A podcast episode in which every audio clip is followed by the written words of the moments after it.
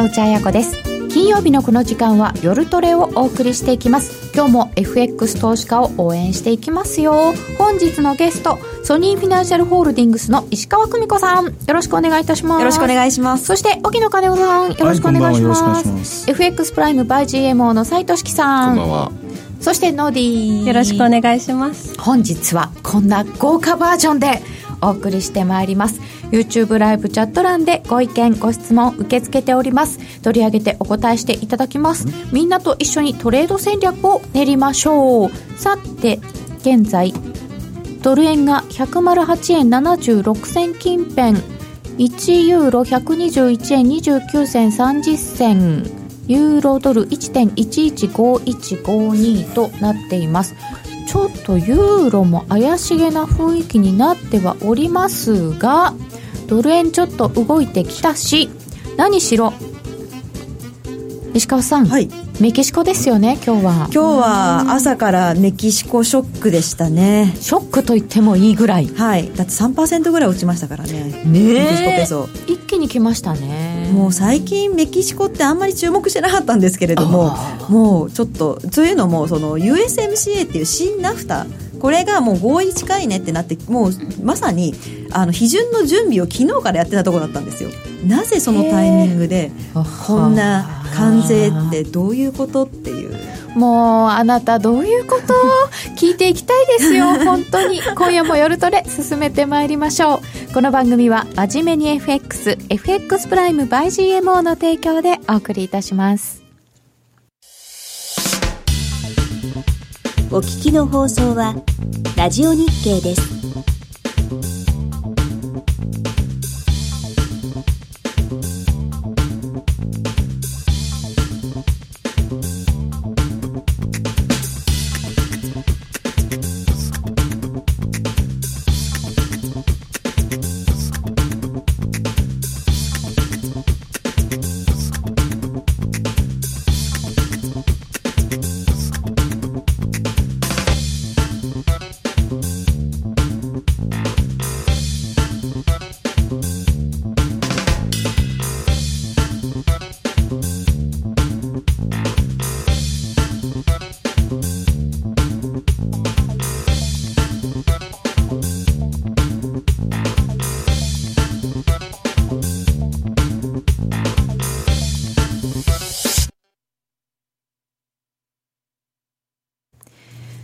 れでは早速、まずは石川さんにお話を伺っていきたいんですけれども、はい、今朝のもう、メキシコペソショック、はい、あ言いにくい、このペソどうなっちゃったの？っていうことでも、あの今ね、じわじわ関税上げていくってやり方すごいとかいただいておりますけれども、はい、まさに、ね、そうだったんです。いや今日の朝の8時半ぐらいだったんですけれども、うん私もびっくりしたんですけど、マスコミの方から電話かかってきて、今これこれこういうことがあったみたいなんですけど、どうですかって聞かれて、えって思って調べたらちょっとびっくりだったんですが、まあ、経緯的には、アメリカずっとメキシコに対しては圧力加えてたんですね。っていうのも、まあ、ホンジュラスとか、あの辺から不法の移民が流入、メキシコを通ってアメリカに流入すると。これをメキシコに止めなさいってトランプさんずっと言ってたんですよ。壁作れとはい。壁作るのはまあ自分で作るけど、でも費用はメキシコが持ってみたいなこととか、か、そういうことを言ってたんですね。で、それに業を煮やして、まあ、それに対して懲罰的に関税をかけますと。まず6月10日に5%、全部のメキシコからの輸入品に対して5%かけます。全部に5%。そう。で、7月1日には10%にします。来月8月1日には15%。月15%。9月、9月1日には10、えっ、ー、と、20%。で、10月1日には25%にしますよと。で、メキシコが解決をしないのであれば、恒久的にこれ25%全部にかけますって言ったんですね。もう、ぎゅうぎゅう締めてるじゃないですか。そうなんですよ。で、本当に先ほどもお話しましたけれども、USMCA というその、ナフタ、あの、北米自由貿易協定のあの新しい版？そうですね。それの新しい版の批准手続きにちょうど昨日入ったばっかりだったんですね。そうですよね。なんかメキシコカナダにはあ中国と違ってちょっと柔らかくなるのねって思ってたんですけど、そうなんですよ。ここ3か国でやってたんで。でそれにもかかわらずトランプさんが直前まで鉄鋼とアルミに対する追加関税かけっぱなしにしてたんですね、うんうん、あのメキシコにもカナダにも。でこれをやっと撤廃してあこれで批准できそうだってほっとマーケット化してた時にこれやられちゃったんでえ？っていう感じになってしまって、で、こうなってくると、メキシコもやり返さざるを得ない。まあ一応今のところは、あの、今日にも外務大臣をメキシコは、あの、アメリカに送って話をすると。で、ちょっと調整はするんですけど、すぐにその、やり返すって話にはなってないんですけれども、あの、前の鉄鋼アルミに関税かけた時っていうのは、もうメキシコ早速やり返したりもしてたので、で、それで結構ですね、アメリカのいろんな産業ですね、畜産業界とか、はい、あの、かなり傷んだりもしてたんですよね。そっちの方なんですね、はい、畜産とか、ね、そうなんですよ。ね。あの、アメリメキシコって、えっ、ー、と、輸出対米の輸出が一番大きくてですね。資料をね、はい、いっぱい作ってきていただいてるんですよ。すメキシコの、えっ、ー、と、メキシコが、どんな状態かっていうのが、えっ、ー、と、25ページかな。そうですね。えー、すっごい重厚な資料が今日ね あの5時間分ぐらい資料あるんですよ 何が来てもいいように準備してたんですけれどもそうあのメキシコの最大貿易相手国はアメリカなんですねで8割ぐらい対米輸出なんですよ。メキシコの全部輸出の中の8割アメリカ。すごい多いんですよ。なので、アメリカから全部関税かけられちゃうとめちゃくちゃ困るんですけれども、でも、アメリカも、実は貿易相手国2番目って中国の次があのメキシコなんですよ。で輸出相手国としても、まあ、メキシコ当てが14%ぐらい。なのであの実はアメリカもまあまあ困ってしまうと。でこれ日本とかも実は困ってて今日ねいやもうね、ね、自動車の工場がかなりあるので、はい、マツダとかすっごい下げっぷりですよ。そうですよね、はい。で、まあ、もともと日本、まあ、原産地規制とかいろいろ変更したので、うん、あの、アメリカに拠点を、まあ、作るっていう流れにはなっていたんですけれども、そんなメキシコの工場を急に潰すとかそういう話ではなかったので、うん、やっぱり、あの、ね、メキシコに工場を置いてる国って別に日本だけでもないですし、いろんなところが置いてるので、うん、まあちょっとショックとしては大きいですよね。で、まあ、あの、トランプ大統領、中国と今、集中的に貿易戦争の摩擦の部分ややり合ってるじゃないですか。はい、で、そこが重要なので、あの、ヨーロッパに対する交渉であったりとか、日本に対する交渉とか全部先送りになってて、まあちょっと安心してたところに、え、そこでメキシコやっちゃうんですかっていう戦線拡大的なところの懸念もありますから、もうマーケット全体もやっぱり冷え込みますし、あの、本当今までその批准寸前だった USMCA も、それは、あの、メキシコ、ノーって言っちゃうんじゃないのっていう不安もああそうかそうか。逆にねメキシコ側としても。はいでそのメキシコペソですけど、はい、これもともとちょっと下げてきてたんですかね。そうなんですよ、原油がこの4月ぐらいからずっとだれてたので、それにやっぱり産油国だったんで、メキシコも、そこに押されて、ぐいぐい下がっていて、でかつ、あの米中の貿易摩擦の問題って、やっぱり新興国、資源国通貨全体にマイナスの影響なんですね。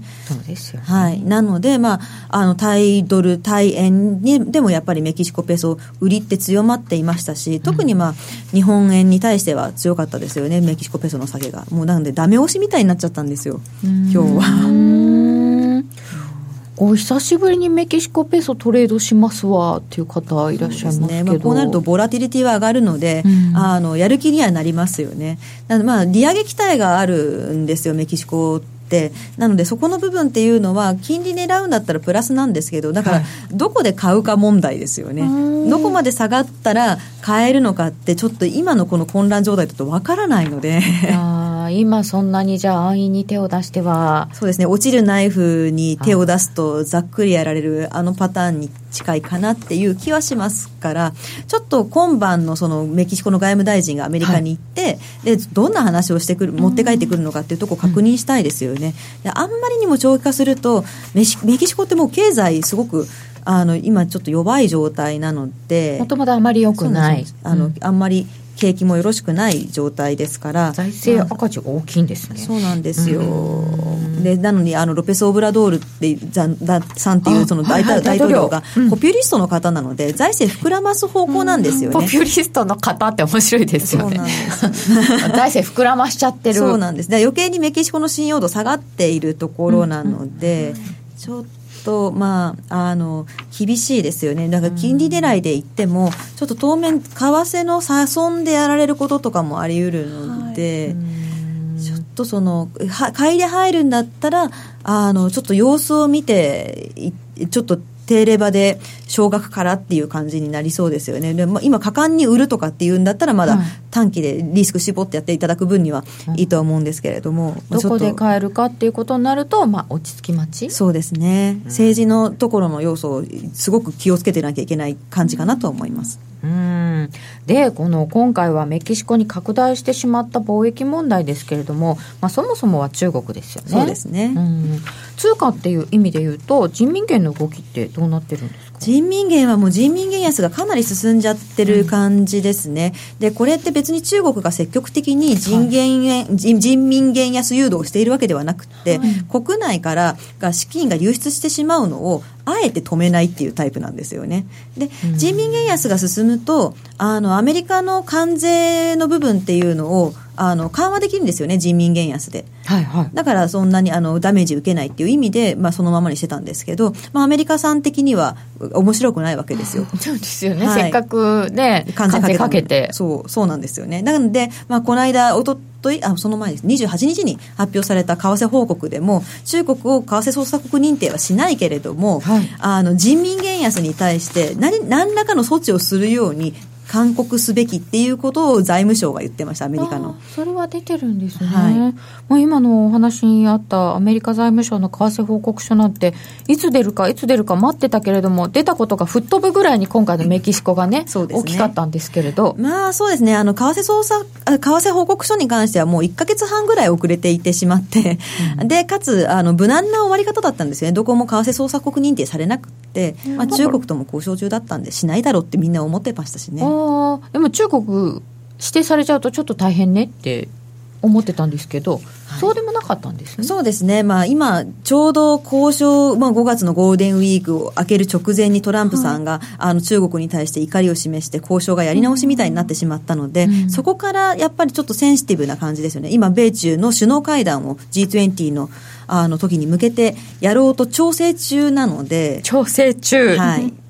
本当にやれるかどうか分かんないですね。だからもうやれなかった時のマーケットのショックたるやっていうところですよね。まだ調整中なんですよね、はい、今日昨日もですね一応あのあの会談あるよみたいな話が出て、ちょっと戻すような場面がありましたけどね。そうですね。でも昨日なんかもちょっとひどいなと思うのは、そのトランプさんとはこううまいうまい関係が進んでるって言って、で、ボルトン大統領補佐官もファーウェイについてとかも、ファーウェイの最終決定っていうのはしたわけではないよと、今まだあの金融措置っていう、ファーウェイへの金融措置、アメリカの企業からあの部品とかソフトウェアとか提供するのを禁止するっていその措置も90日間の猶予がかかってるので、うんあのまだそこ入ってないんです、まあ、大丈夫だよ、大丈夫だよって言ってるところに、ペンス副大統領が昨日あのアメリカは必要だったら中国製品に対する関税を2倍以上にできるって言っちゃったんで、うん、それでまたシュンって負けとなったりとかして。あのまあ、ペンスさん、なんでここでまた再び元気になっちゃってるんですかね？ここのところちょっと発言多いですよね、外向きに対して、とんがった発言が。その人民権、まあ、あえて流出を止めないってことですけど、チャイナショックの時なんかは、これ、資金流出しちゃうねっていうのをすごくマーケット心配したわけじゃないですか。はい、7元が一つの目処になってましたよね、はい、そうですね、まあ、見えてきていて。で、中国としてもやっぱりさすがにそれを7元を超えるような資金流出を許し続けるような形の人民元安は、さすがに困るわけですよ、中国もよその国からたくさん輸入をしているので、その分が高くなっちゃうっていうとなかなか困るわけなんですよね。なので、まあ、調整はしてくると思うんですけれども、あのどこでやるか問題っていうのとそれ本当に止まるのか問題っていうのもあってはい、で中国もあの外貨準備高が、はい、あの国の、まあ、すごく大きく積み上がっているように見えるんですけれども IMF があの発表している適正外貨準備率っていうのがあってそれに比べると、まあ、かなり少ない7割ぐらいしか詰めてませんよっていうのがあって。あの為替介入するとそれがさらに減っちゃうんですよね。そうですね。外需減るとやっぱりあ介入って、はい、介入したって見ますよね。そうするとまたマーケットも不安になってあのリスクにリスク許容度が小さくなってどちらかというとやっぱり円高に触れやすいような感じになってしまいますから、まあ、新興国全般もあの中国の景気経済まずいんじゃないのってなると全般的に下がってしまうっていうよくない流れになりますよね。はいこれねあの後ほどのコーナーで詳しく伺っていきたいと思っているんですけれども荻野さんこう中国の問題ってでも時間かかりそうですよね。もう完全に長期化しますよねこれ。うん。だとマーケット的には、うん、織り込むっていうのもなかなか難しい。これが安定しないとマーケットの投資のアロケーションもどうにしていいかできないじゃないですか、こんだけのその政治的なリスク抱えてますからね、で中国自体が今4000億ドル相当あ全般的にね、うん、あのアメリカから輸入輸入でしょ、はい、全部のだってそれの8割？6割？なんか知らないけどかなり大きいですもんね。そうですね。赤字がね。それが抱えてる以上ちょっとどうにもなんないですよね、うん、中国でまだあの超富裕層が依然として人民元今持ってると、はい、どんどんどんどん今あの多通貨に変えてるでしょ。だからそれは人民元安につながるんですよね。やっぱりそうその資金はもう外にの流したい、うん、そうですね。持っていたくないですよね、うん、切り上げの時もあったじゃないですか、はい、あれもう二度とねやりたくないでしょ。そう切り上げは大変ですよね。あれでみんなやられましたからねそうなんですよね。でこの中国の経済がちょっとおかしいとオーストラリアも心配ですねっていうのはよく言われてたんですけどそうですね。5ドルどうですか？オーストラリアはもうついに利下げの方向に舵切りますね。あのもう先日あの6月利下げを討論する予定検討する予定だっていうことを、はい、あの言われてしまったので、はい、あの来週ですね。高生活ですね。もう高生活で95%も織り込まれてるので、そんなに、はい、なのでもう利下げが起こったこと自体は起こること自体は、もうほとんど反応はしないと思います。問題は声明で、追加利下げする気があるのかどうかっていうところを見ていくような流れですよね、今は。もう6月は完全に織り込んじゃって、はい、追加までいくのかどうか。そうですね。えー、例えばなんですけど、ニュージーランドがちょっといい試金石なんですけど、ニュージーランドこの間もう利下げしたんですよ。はい、で、利下げしたことによって、中銀は割とそのリスクっていうのはバランスしたよっていうふうに言ってるんですけど、うん、マーケットはもう、次の利下げだっていうふうに気持ちがいってしまっていて、8月利上げを5割以上織り込んでるんですね。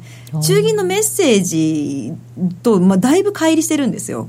うん。マーケットが先走ってる。そうなんです。オーストラリアにも同じことが起こる可能性があって例えば中銀が、まあ、今回利下げをしたのでしばらく様子を見ますよっていうメッセージを発してもいやいやいや、利下げで、まあ、まあ、いるでしょ、いるでしょっていう感じで、あの、次の利下げを織り込んで、また5ドル結局売られてしまう流れになるとかっていうことはありえますよね。だからちょっとその中銀とマーケットの意識の差が最近すごいんですよ。FOMC なんかでも年内金利据え置きで来年利上げ1回っていう3月の見通しにも、FOMC の見通しにもかかわらずマーケットは今年もう1回以上の利下げを織り込んでるような感じで崔さんこれ世界的にこう中央銀行とマーケットの意識が違う、利利下げを先走ってるっていう感じで最速ですか？最速相場。去年のあの暮れからぐらいからですかね、はい、そういう相場はついてますよね。なんか利下げさせられちゃってるっていう感じなんですか？しなくちゃいけないような状況に追い込まれてきてるっていう感じですかね。うんもうもうこれは利下げでしょ？利下げでしょ？ってこうマーケットが追い詰めている。そうですね、ね、利下げにとか、まあ、その方向にあのメッセージを出さなかったら、うん、あの 株の方が落ちちゃいますもんね。今ねそこがね。で債券が金利がこんなに下がっちゃいましたでしょ？そんな話もきっとあとありだと思うんですけどこれがそうするとオーストラリアもそうですよ。ニュージーランドもそうですよ。っていうことになると、えー、買えるのはどこですかって話になりますよね。これが厳しいんですよね。正直ヨーロッパも微妙なんでユーロも買えないですし、うん、ポンドも買ってる場合じゃないですから。からもう本当に全部正直円に円が一番強いぐらいなんですよね。それがまたね、はい円だって別にこういい話はないんですけどいつものことですよね。それでも円10年 JGB がってマイナス10だも。んはい。0.1どうするんですか、ね、みんなショートみんなカットしてますよ。あそうですか、うん、ああえでもあの国内から年金とかは外出てますよね。だからそれ買ってますよ、米債買ってますよね。円円がずっと円安で少し109円ローでうん、先々週も公的まで入ったし。政府は今日も買ってましたよ。それでベイサーも一緒に買って。はいそうですね。だからそれを、ね、それをバックにしてあの買ってた連中に投げました。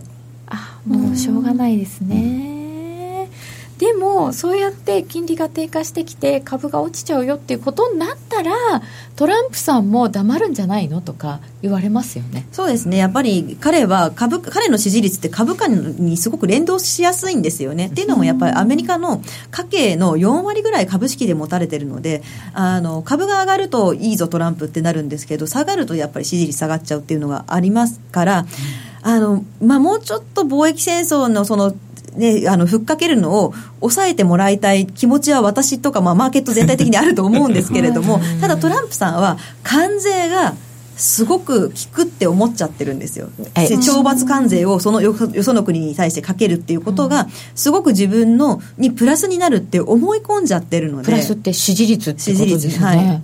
まあ、それがアメリカを守ると。前出しみたいなのもあるんですか？そうなんです。ずっと彼の行動原理はあの選挙に向けて支持率を上げるってそれだけなので基本的には。でも関税だってかかったらアメリカの人だって困りますよね。本当はアメリカの国民の方がそのコストを支払うことになるんです。結局輸入をせざるを得ないので。なんか一人当たり9万円とか試算出てましたよね。IMF できたって、うん。でもあの5月にその中国に対して激化した時にトランプさんの支持率って確か最高を更新したんですよね。そうですね。45%? 45%そんなにあるんですね。そうするとやっぱり聞くと思っちゃいますよね。いやでもまだそれで45%ぐらいだとちゃんと選挙に勝てるっていう 自信じゃにはならないんですよ。やっぱり不支持率の方が高いですし分かんないんですね。だからまだいろいろやるんですよね。メキシコだとか。でもトランプさんの言ってることは本当にまっとうですよね。トランプさんがまっとうトランプさんが？言ってることはねいや実際に。実際に。だってみんなどこの国もみんなやっぱりじゃあれじゃないですか。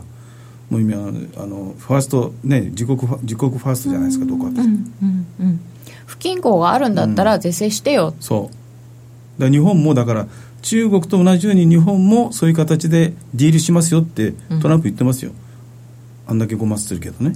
日本がね。そうですよね、はっきり言ってますよ、いくら、まあ、日本がどういうふうにおもてなしをしようとも、まあ、貿易問題については、うん、BBC のがはっきりと批判してますよね。あそうですか、うん、文章外交について、うん、ああそうなんですね、まあ、これからだからメキシコがこういうことになって、次日本はどうするんですかっていうのはちょっと恐怖を持ってますよねきっと。恐怖を持ってますよね。ねいろいろいろいろ約束させられましたからねすでにもう4月に行って。あそうなんですか？そうだよ今回の件は。ああまあちょっと先送りになってるだけですよね。そうそうそうう。ん。そうすると本当にその辺が心配になってきてしまうと株価から先にちょっと後押しって言わないですね。もう来週だってすでに2週間ずっと続けて1500億1250億？もう売っちゃったじゃないですか。いやもう5月に入ってから株株の先物すごい売ってます株先ね、うん、1兆5000かな、ね、年金なくなっちゃいますよ。年金？年金なくなっちゃう。今から心配して、ね、まだ早いんじゃないの？でもちょっとそれがなくてもノーディーの世代はどうですかね。もうなんかもともとどうかねみたいなとこですけど。そうねでも本当にこうあっちこっち心配になってきてるんですけれども年初来での対円での各通貨の推移なんかを持ってきていただいてるんですけど確かにこのメキシコペソがそうね。それ今日のショックの分入ってないんですよ。29日時点なので。あだからアルゼンチンペソええー、あこれはトータルですね。金利の分アルゼンチン金利めちゃくちゃ高いので、うん、あの政策金利45%とかなのであのその分が入るとプラスになるだけで、まあ、あの単純にスポットの価格差で取るとアルゼンチンあのぶっちぎりであの安くなっちゃってますから、はい。まあ、今日下がっちゃってロシアルーブルも、まあ、メキシコペソもカナダドルも今日下がっちゃって多分カナダはもう年初来だとトントンぐらいですよね。うん。メキシコペソが微妙に残るかどうかですけど多分ちょっと無理かもしれないですロシアが唯一あとなんかマイナーですけどイスラエルシケルとかその辺もなんかプラス多分、多分 取ってる。ちょっと見たことない。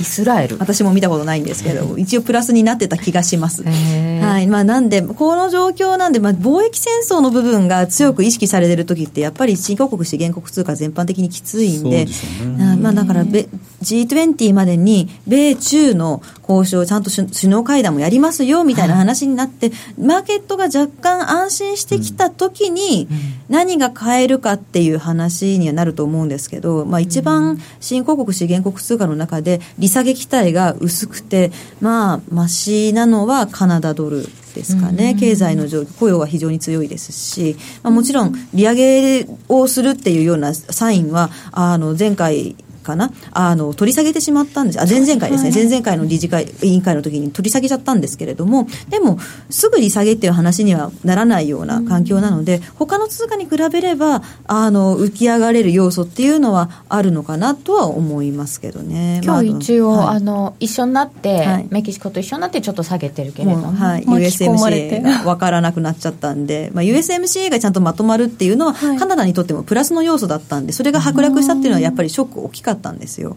まあただまあ、これまでと変わらない状態であるのであれば、一回ショックが落ち着いて、米中も OK っていうふうになって、まあ、原油も多分今、米中の問題で引きずられて落ちちゃってるところなので、そこが戻ってきてくれれば、まあ、カナダドルは他の通貨に比べれば多少浮き上がれるかなっていうところですかね。えーと、そして、えー、新興国通貨トレードでおすすめありますかは、新興国じゃないけど、一応カナダドルということで、うん、これだけの円高トレンドで、トルコリラ円が何気に18円キープが意外なんですけど、ということなんですけど、トルコってどうですか？これは多分、一番効いているのは原油ですよね。あの原油がさあのトルコは原油の輸入国なので、原油下がると OK なんですよね。でかつそのあの政府の方からあの年金とかもある一定割合はカナトルコの株とか債券で持たなきゃだめですって規制されたりとか、うん、一般の人があの海外の通貨を買うときっていうのはすごく規制がされたりとか、うん、トルコリラが売られないようにするあのいろんな施策をいっぱい出してるので、うん、まあ、なんとか今耐えてるとこですね。これで原油が上がっちゃうと今度またトルコリラ下がってきちゃう可能性があるのでちょっと心配なとこなんですけれども。原油部分が大きいんですね、はい、そうですね。あとはやっぱりトルコリラは政治の問題で、うん、そう昨日ですかね。あのトランプさんとエルドアン大統領が電話で会談したって言っておこれは関係が改善するんじゃないかという期待でちょっと上がったりとかもしてたんですよね、うん、はい、どうなんですかね。でもエルドアン基本的にショートでしょう。そうですね。トルコリラはショートですよ基本的にまあ、別にロシアの兵器をこれまで買うって言って たところが、アメリカと喧嘩する原因になったんですけど、それをやめるって言ってないので、おそらくもう一回その話は蒸し返されて、売り要因にはなってくると思いますよ。政治がね、落ち着かないですよね。難しいところですね。えー、様々な国の通貨について伺ってまいりました。それではここで一旦お知らせです。約定力で選ぶなら FX プライム by GMO。レートが大きく滑って負けてしまった。システムダウンで決済できず損失が出た。などのご経験がある方は、ぜひ FX プライム by GMO のご利用を検討してください。FX プライム by GMO では数多くの勝ち組トレーダーが認める約定力と強靭な FX サーバーで安心してお取引いただけます。現在 FX プライムバイ GMO のホームページでは、勝ち組トレーダーのインタビュー記事を公開中。勝ち組たちの取引手法を学びたいという方は、ぜひ真面目に FX で検索を。株式会社 FX プライムバイ GMO は関東財務局長、金賞第259号の金融商品取引業者です。当社で取り扱う商品は価格の変動等により投資額以上の損失が発生することがあります。取引開始にあたっては、契約締結前交付書面を熟読、ご理解いただいた上で、ご自身の判断にてお願いいたします。詳しくは、契約締結前交付書面等をお読みください。お聞きの放送は、ラジオ日経です。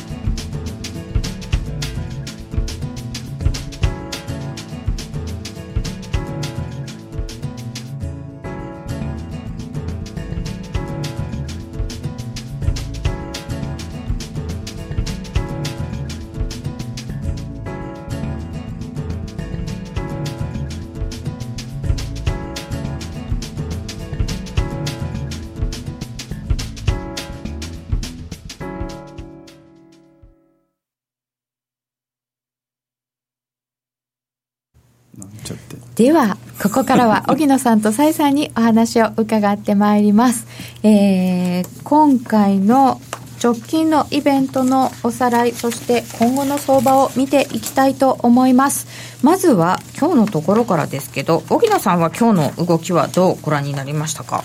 いや東京マーケット、今度ずっとあの30銭とか20銭とか、そういうボケたマーケットで、で東京市場ほとんど動いてなかったじゃないですか、突然のそのトランプ、まあ、常にトランプのヘッドラインでマーケット動くんですけども、今日はもうのっけから寄り付き前からね、はい、このさっきあの石川さんの方でお話、ね、ご説明してましたけど、あれでね、一気にね、もう CTA がもう手抜く手ぐすに引いて待ってますから今日。商品投資顧問の方々、はい、クレディ・スイスさんとか。あモルスタとかね名前出してましたけど、えー、実際そう まあ出てますからいいんですけどもあのこの辺がもう全部もうもう開く瞬間待ってましたからね。あ待ってましたか、えー、もうねいやだってこれまで、うん、ドル円ってヘッドラインリスクって言われながらもそんなに動いてなかったじゃないですか、うん、来たっていう。CTR はだって AI ですからねセットしてるの。AI ですか、はい、となんかなんとかっていう単語が入ってるともうそのままガラガラガラっていっちゃうんですか？もうだから本当に。手張りは追いつかないですよね。そうですよね、うん、目視できませんよね。確かに。もうじゃあ今日はもう朝からもう開くの待っててガーって売ってきちゃって。そうですね。ですからまあ今日まあおさらいというよりは今日何が起きたかって今日は一番だって動い、はい、今までない動き方でしょ。1月3日以来じゃないですか。あそうですね。そこまで、ね、そうですよ。その後はこんな動いたらないですよね。そんなそうですね。記憶に思い出せないですね確かに。ああ確かにそうか。1月3日以来じゃないか。久しぶりにこんだけ動いた、ええ、朝の62からねニューヨークじゃないロンドンで76枚下がったでしょ？そうですね。アジア時間でもあっても気温割れで8 80近辺？81ね。そうですね、うん、はい、うん。みんな慌てちゃったですねだからね。ちょっと109円の1号が先々週からずっと法的な回答がそういう形でバックにして上がったからあこれバイオンディップだっていう感じで少しやってたんだけどやっぱり上値がねもう金利がどんどん下がって、やっぱりリスクをリスクオフだから、はい、ドル買いこれが円買いになってるでしょ。だからクロス円の売りが結局出ちゃって、うん、あ円の方のリスク強くなっちゃって下へ下がったって感じですよね。うん。人の引き方も悪かったんですよね。ですよね、うん、引きが1回2.41、うん、2.21ですか、うん、あれで下げて引きかけて戻したんですよ、うんうんうん、でこれ1回終わっちゃったかな的な動きをしちゃったんでで、ね、株も400ドルぐらい落ちてダウがで200ドルぐらいまで上げ幅縮めて引けちゃったんで、うん。で昨日も110円近いとこまで行ってましたよね、うんうん、ちょっと戻すのかなっていう雰囲気のところで、はい、で9円の真ん中ぐらいで戻ってきたのでさあ買おうかなと思ったところでボンって出ちゃったんでそうですよね。ボンっていっちゃったんですね。タイミングもパッチリやったわけですね、うん、そうなんですよ。でこんなふうになってしまいましたというのが今日の東京市場の流れだったのですけれども、ね、だって今振り返ったって米朝の米中の問題がね 蹴りつかないじゃないですか。で我々がどうのこうの話する問題じゃないですし。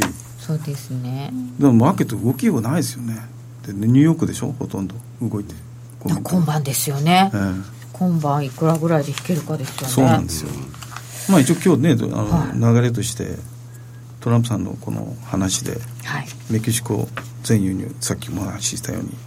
で中国製造業意外とこれ反反応鈍かったんですけどね。あ中国の PMI も50割れでした、う。ん、まあ輸出受注の悪かったこと。大きな影響なかったですけどね。ドル円はそれそれの後ですよね中国レア。これこれ昨日はだってこれ禁止って言わなかったんですよね。出てたやつ。そうなんですか？そう。なんかしばらく前からレアアース、ね、何が禁止？レアアース。レアアース、輸出規制？輸出規制。だけだ検討。検討だけ。だ今日だって禁止ですもん。はっきり出ちゃったんですか？出ちゃったああえー、って感じでね。で回り回ってそれが英語出たんだけどそっちまだからずるずるずるいっちゃってなんでなんで下がってるって感じで。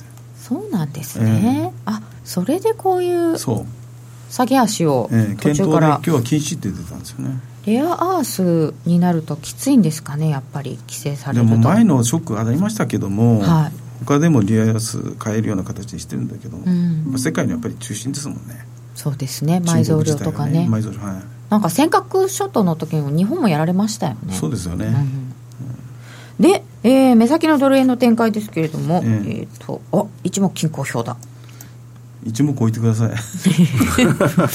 一目均衡うん一目均衡表だけにこれが。だけどもとりあえず、はい、まあ一応均衡表はちょっと離れちゃってね。離れちゃい雲からもう完全にあの、うん、離れちゃったでしょ、う。ん、ですからまあ4月の25日の高値年初来高値112円40から、はい。えー、1月3日のあの時の、まあ、インターバンクマーケットで4円の87って言って、まあ、外為さんといろんなところでいろんな値段出てるんですけどインターバンクの値段を見るのが、まあ、そうですね、いいかなと8787 87聞いてますよね。104円の8まで書いてあります。87、87えはい、の半値が8円の64なんですよね。一応。フィボナッチの戻しとして今日大体そこまで行きましたね、えー、だからこれがまあこの動き週明けにですね61.8%当たる7円の75近辺735の745か、まあ、75近辺がですねあの週明け。朝のギャップでどう出るかですねシドニーので。そうかそうか、えー、週明けでまたなんか窓を開けてっていう可能性があるわけですね。から、まあ、シドニーマーケット薄いですからね。うん。その辺の動きをちょっと見てまあこの羽戻しを半値のところを切った場合はこちらの方まで行く可能性がまだ残ってると。あくまでテクニカルね。あのいろんなあのコメント抜きにしてね。そうここでまたあのトランプさんが何か言うとまたそれそれでわーってなっちゃうんですよね。そうなんですよ。一応テクニカルで見るとこれ、ね、そして荻野さんやっぱり株価結構気にされてます？そうですね。まあ時間外で底割れニューヨークでね、ニューヨーク引きでに注目してるんですけどまあ日中は2万5000ドル割れると見て割れたらどうしようかなと思ってたんですけども。まあダウンですからね。第 S&P は日足冷やしの200日線？はい。でもみんなだけど海外筋で全部割れちゃいましたもんね。そうなんですよね。やっぱり、ドル円の109円心理的な節目割り込んで、まあ、あとニューヨークの引け値戻しが越収するかどうかですよね。109円で。109円で戻って。9円。ええで日経の目先は2万1000これずいぶんオプションずいぶんありましたからね。これ2万1000 2万1000円のオプション、えー、え。ー、で今日2万700円もここもずっとあって、はい、でこれ割れちゃいましたからね。あとまあ2万円割れ目指すかどうかですね。2万円？いや今日2万700円のところで一生懸命支えてるかなって思ったんですけど。ETF なんか関係なかったですね。日銀の ETF 買い、決定されましたね今日ね。ですか。午後期待でちょっと戻ったんですけどもこれはダメだという感じでねさ売られましたね結局ね。今日の引き味も悪いですよね。よくないですね、ちょっと頑張ってほしいところでございますけれどもあのニューヨークの2万5000のこれ。日経平均の冷やし、えーはい、225先物ここがずっとそれで支えられたんですよ、この動きでねそうなんですよね。今日ちょっと今私の手元のネットがつながらないので出ないんですけど、うん、さっきまで先物がだいぶ下げてたんで2万500円割れまで合ってたのでちょっと、うん、あとだから2万円ねなんとか。ね。でもみんなちょっと下見てますもんね。下見ちゃってますよね。みんな下見てますか、今年年初はみんな1万9500円とかね下見てたのがわーっと戻って。そうそうそう。皆さん全部ねおしなべても上に行きましたからね。上に行っちゃって。とそうするとみんなが偏ると、えー、ガンって戻されますね、うん、例の例のところも強く言ってましたからね。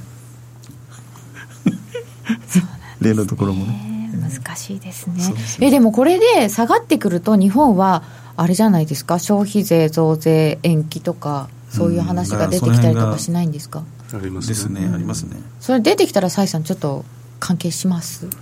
株価次第のところありますからねドル円は。株価次第。えーと、えーと、今日は株も為替もこんなに下がると思わなかった。ダウどこまで下げそう？今週末雇用統計ありますが、ドル円は既存ポジションあるので、可能限り処分したいですね。来週7日です、ね、7日ですね、そこでまあ一応6月ね一応注目される重要イベントっていうか、はい、結構盛りだく盛りだくさんですよね6月はね、はい、そうなんですよね、でまずあの一番やっぱりみあの3日の日にですね、はい、6月3日にあの13月の企業あの法人？企業統計。統計、はい、これやっぱりあの政府はあの月例報告で、まあ、政府依然として強気で言ってますよね。もうでも。一応変えてない。変えてない見通しは下げてるけどね。下方修正しましたけど、まあ、下方修正したけど強気ですよね、うん、あれは全くいかんせんもうちょっとよく分かんないですけどね、なんでああいうふうに言うのかね。だからこれはやっぱり企業の統計統計これも3日の日のこれ出るから、はい、まあ10月の消費税に関して、えー、注目は一応日本サイドはしてますね。うん。とりあえず。でまああとは4日のまあ、利下げのコンセンサスというところで豪州ですね。ああそれで、まあ、かなりあの総裁があれですよね。ニュージーランドもそうですけどもサービス旺盛ですよね。ローさんしゃべるしゃべる。しゃべるしゃべるね。しゃべりしゃべり場じゃないんだからね。しゃべり場だいぶおっしゃってしまいましたね。そう。ですね。ここまで革新的に言うのって珍しいかもしれないですね。ね。本当にだから、まあ、やりやすいってみんなショートになっちゃうからなんかちょっと逆のこと言うとポンと跳ねて。だから戻り売りオーバーシュートは逆割り。ああ5ドルは今その状態、うん、感じですよね。うん戻り来週はだから RBA 以外も結構指標多いんですよね。そうですね。オーストラリア、うん、うん、あオーストラリア指標が多い。来週は多いですまあだから正規雇用がどうか。あそっか。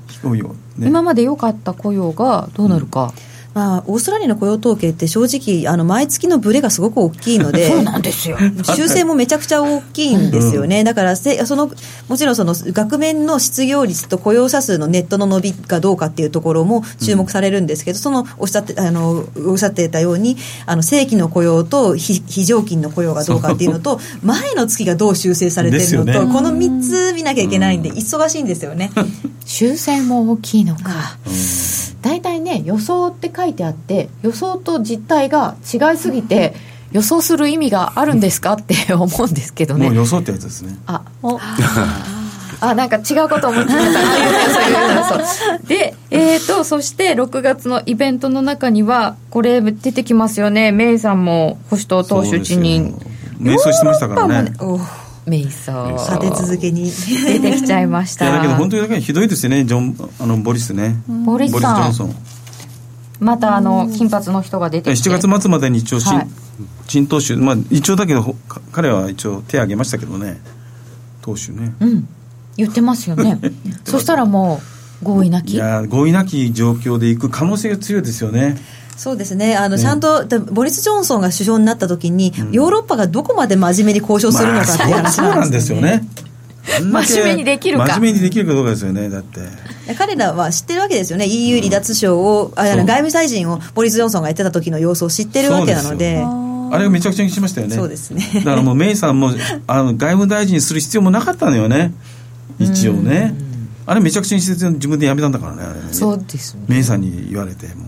うん。えサイさんポンドはどうですか？ポンドは買えないですね。ああもうバッサリ でもだいぶだいぶまた落ちましたよね。で現在ポンド円136円70銭台。ポンドルで1.257、うんもうやっぱり次の保守党党首、ひいては首相誰だっていうので、もうハードブレグジットの可能性が高いっていうふうにみんな意識してしまって売ってるんですけど、ね、ただまあポンドに関して言うと、もうずっとなんですけど、どうなるか先が見えなすぎて、みんな短期でしかやらないんですよね。あそうですよね、はい、だからトレンド、なんかこう、わーって下がりますけど、ある程度そのなんか内容のニュースが一服してしまうと、ものすごい戻り方とかもするので、信じられない、ね、本当信じられないような戻り方しますよね。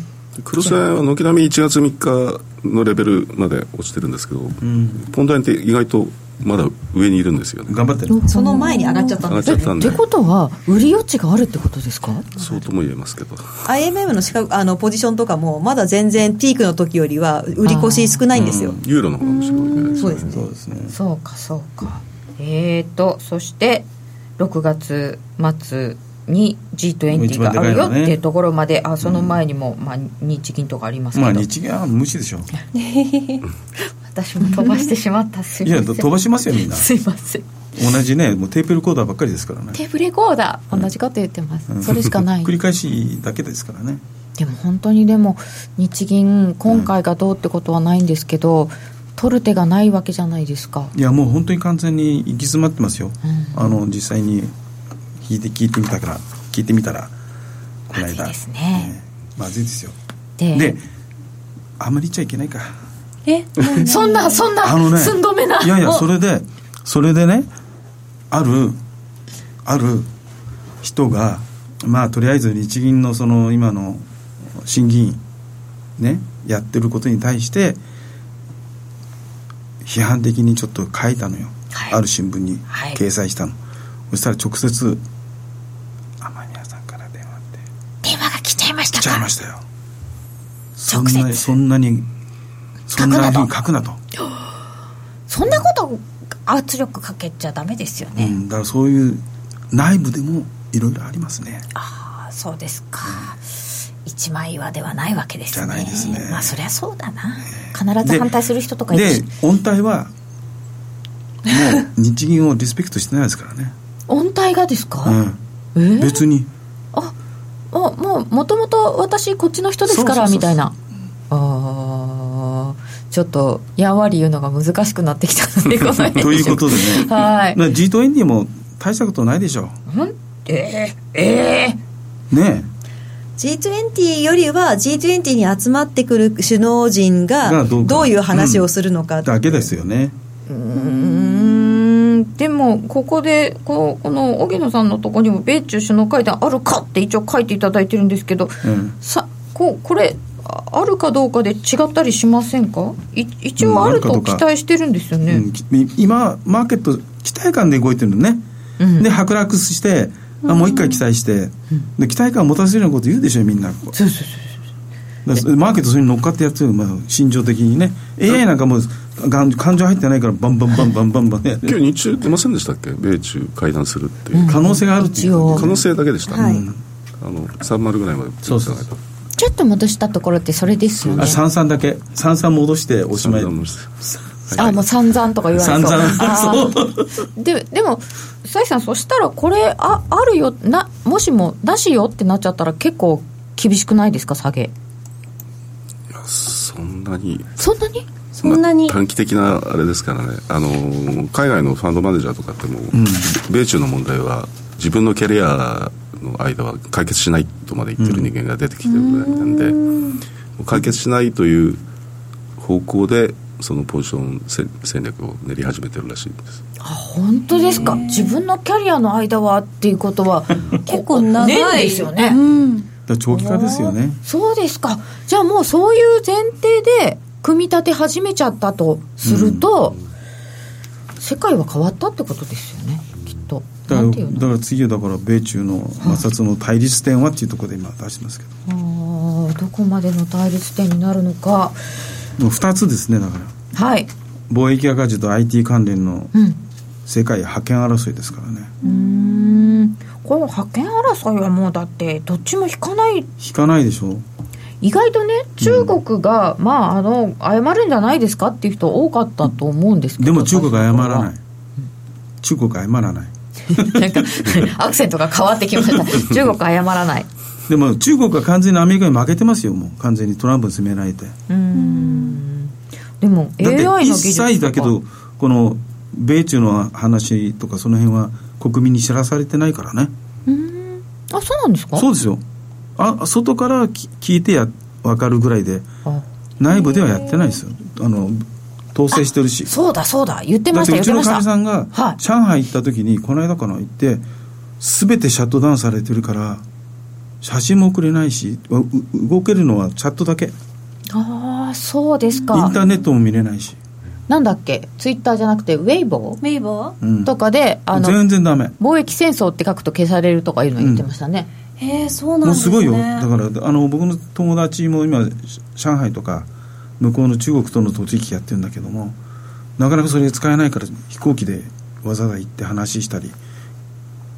そんな世界になってるんですか、うん、そう今大変らしいですよだから。うん。だからそういった意味ではあの中国側の事情で妥協がもう困難と、うん、いうことで。妥協が困難。うん。妥協はできないと。アメリカと中国の。でとにかくアメリカは追加関税全撤廃し要するに中国が撤廃しろって言ってるんですよね。全部。すべて。すべて。えすべてはなかなか難しいでしょうね。そんなこと言われましても。ってなっちゃうかな。なっちゃいますよね。えー、でもそうするともうそういうふうにさやさんあの皆さんがこれは長期化するよねって思ってこう組み立て始めてるとするとどういう組み立てになるんですか？これはもう長期化する。もう腹をくくった。くくったと。とそじゃあもう短期的にそれで円買ったり売ったりするのやめようねってことになるんですか？円ですか、円。なんか中国株が売れないので代わりに日本株売るトレードがあるとかって聞いたことがあるんですけど。日本株ずっとずっと外人売ってるじゃないですか、株先ずっとショートで関係しますからねやっぱりね、で日本の要するに決算も悪くなるでしょ？そうなんだってサプライチェーン結局、ねこのままいったらダメですよね。そうですね、もうすでに中国の内製化進め進んでしまっていて、うん。どんどん設備投資して、あのコストが高くなるけど、外に頼むの面倒くさいから、もう中国で全部作っちゃおうっていう流れになってますから、まあ、今までのグローバルな好循環のサプライチェーンっていうのはなくなってしまいそうですよね。また一から作り直しってどんだけ皆さん大変になるんだかなと思いますよね。でえっ、と225の先物とあとうん。10年債と持ってきていただいてるんですけど10年債ですよ昨日10年債ひどいよねこれアメリカの10年債ひどいですね。びっくりしましたね。10年債ひどいよ。これどういうことですか？結局2.25も終わっちゃったんですよねあの加減も。14ぐらいまで行きましたかね、うん。あの東京時間に。2.1ですよ。2.1ちょっとどういうことですか？これやりすぎませんか？ここう株からあの債券に移してるみたいですね。そうですよねもうアロケーション上。アロケーション、うん、完全にあのリスクオフですよ、株から債うん、券に、株債券どこまで行きますか？なんともしがたいね。何ともしがたい？だって1年半前に2.35からヘッジファンドスタートセーリングしてって、はい。かず75万枚ぐらいまで行ってで2.3 2.9から2.33.25、はい。あの時はだってロシアも売ってたでしょ、ね。多分。それで去年の3月4月ぐらい5月ぐらいまでは債券が2.32ぐらいだっけ、ちょっと覚えてないですけど一回下あがって。さ3 3.2ぐらいだっけで三もう一回 3%, 3台上がってですねどんなどんだけでもだからファウンドは一回その辺できリーグしてたんですよ、はい。うん、崩そうとしても70崩れなかったと。崩れなかった。はい、でもそれがここに来てもうこれはもうなんか全体的に投機とかじゃなくってお金が大きいお金がガーって動いちゃってる。動いてるらしいです、らしいですか、リスクかリスク回避ですね。ねえ2.176.2.1だからこうこれでそうするとそれはもう長い話だということになると当面の落ち着きどころっていうのを考えてもあんまり意味ないんですか？いやもうめちゃくちゃ暗い声じゃないですか。ねえ今のいやなそれではサイさんにもたくさん資料を作ってきていただいたのでこれでこどどれどれが一番気になるところかというと一番最後のですね、はい。ドルインデックス。ドルインデックス。ですね、ドルインデックス。これはですね今、えー、と投資する先がないと最近まで言われててやっぱりアメリカの株でしょうっていうところでアメリカにお金が流入してきたんですけれども、このような流れがずっと続くようになるとアメリカの株もさ下げ始めてますよね、そうするといずれアメリカからお金が出ていってそうするとこのドルは高すぎるなと思うんですよね、でいずれドル安方向に動き始めてという流れを予想してます。さすがのアメリカ株も資金をもあの資金が集まる状況からは変わるだろうってドル高すぎるだろうってでもそれどこに行くんですか？どこに行く？どこに行くも負債が大きいですもんねアメリカは。あそうですね、えー、アメリカは赤字国ですよね。あの個人とかのその家計。負債ですよね。それが問題になってきちゃう。資産効果であの景気が持ってるっていうところがありましたから。やっぱり株価が下がってくるとアメリカの景気もやはり減速すると。アメリカ株民間企業の債務もだんだん増えあの割合が上がってきた。そそれを言いたかった。ん。です、うん。ずっと気にはされてたけれども割と覆い隠されてたところですよね。そうですね。ですから例えば欧州関係の方でちょっと落ち着きが見れるようにな,、なると、まあ、何がきっかけかわからないですけどね。ドルが売られ始めるとそれは最終セッションかなと見てます。最終局面ドル安になって債務圧縮される。えー、っとズバリ蔡さんお見立てはドル円いくらぐらいまで？102円台来ましたね。荻野さんは？うん、だからまあ一応とりあえず105円を今年今年は一回その1月3日で終わったかなと思ってるんですよ。はい。ああ一旦ね、あそこで、はい、あれで上下やっちゃったからと、じゃあそのそこまでいかないぐらいな程度で、きつそうですね。さてここで一つお知らせでございます。6月5日20時から21時30分 FX プライム by GMO にてノーディのオンラインセミナーがあります。ノーディ、今回はどんなお話ですか、はい、今回ですね、前回あの、やらせてもらったんですけど、はい、バイナリーオプションのお話を伺いながら、実際にトレードをしていこうという、うん、あの、番組中、セミナー中に私がいろいろ教わったことをもとに、バイナリーオプションのトレードをしていく、というセミナーになっております。また自己資金でやるんですか？はい、自己資金でもちろんやっていくので、ちょっと、いろんな人の意見も聞きたいので皆さんぜひあのセミナー。実際にやるの？はい実際にやります。ごめんなさい時間間違えました。6月5日の7時から8 時じゃなくてごめんなさい7時からになっております。8時までかな？1時間のセミナーになっておりますのでぜひぜひ、はい、FX プライムバイ GMO のホームページ開いていただきますとホームページからどなたでもお申し込みいただけます。もうノーディーのね色っぽい写真が載っておりますので こちらでご覧ください。えなんか髪の毛長い。この間のセミナーでなんか小杉団長が、はい、あの小杉団長がいらないっていう忌憚なきご意見をもらってすごい落ち込んでたから、うん、なんか落ち込んでますって皆さんに伝えてくださいって小杉団長が？あらそんな冷たいことを言わないで。団長は今だからふくらはぎを肉離れして。ええー、かわいそう二人蹴ったりですねそうなんか落ち込んだのかちょっと私もセミナーに小杉団長いないんですけれども。はい。温かいメッセージをお寄せください、はい、えー、本日は、えー、豪華版でお送りいたしましたソニーフィナンシャルホールディングスの石川久美子さんそして沖野金夫さんをゲストにお迎えいたしました。そして崔さんにもお越しいただきました。そしてノーディーでした。どうもありがとうございました。ありがとうございましたこの番組は真面目に FXFX プライム by GMO の提供でお送りいたしました。今日はこれで失礼いたします。おやすみなさい。